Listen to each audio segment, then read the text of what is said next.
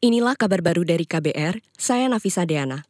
Menteri Koordinator Bidang Politik, Hukum, dan Keamanan atau Menko Polhukam Mahfud MD mengklaim bahwa pekan depan surat presiden atau surpres rancangan undang-undang atau RUU perampasan aset segera dikirim ke DPR RI.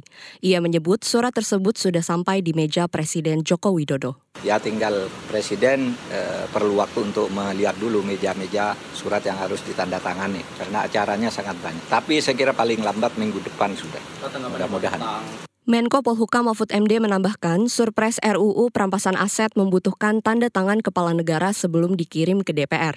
Mahfud meyakini bahwa Jokowi bisa melakukannya dalam waktu dekat.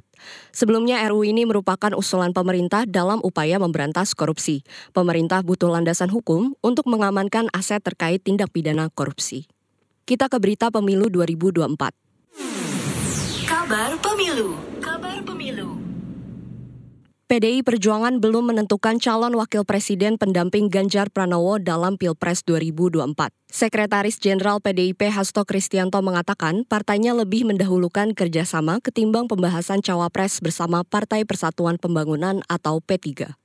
Kita PD Perjuangan kan tidak pernah membedakan yang penting dari aspek kualitas kepemimpinannya, rekam jejak yang baik, kesatu paduan kepemimpinan, kemudian juga aspek-aspek yang terkait dengan historis, ideologis, itu kan menjadi suatu hal yang sangat penting. Kami tidak pernah membedakan latar belakang seseorang, semuanya baik. Ya sehingga nanti akan tercapai suatu komposisi yang ideal seperti Bung Karno dengan Bung Hatta, Sekretaris Jenderal PDIP Hasto Kristianto menambahkan partainya menghormati permintaan jatah cawapres dari P3. Meski begitu, ia belum bisa memastikan waktu dimulainya kerjasama kedua partai.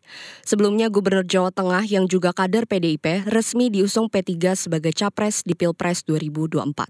Kita ke informasi olahraga.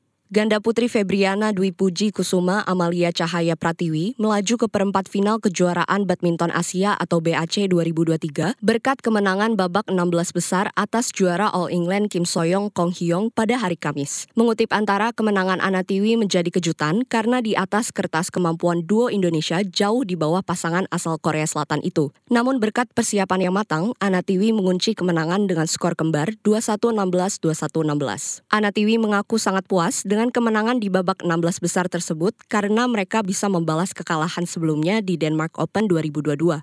Anatiwi punya tekad kuat untuk tampil maksimal di BAC 2023. Mereka pun berharap bisa tetap konsisten hingga mencapai batas kemampuan mereka. Demikian kabar baru dari KBR, saya Nafisa Diana.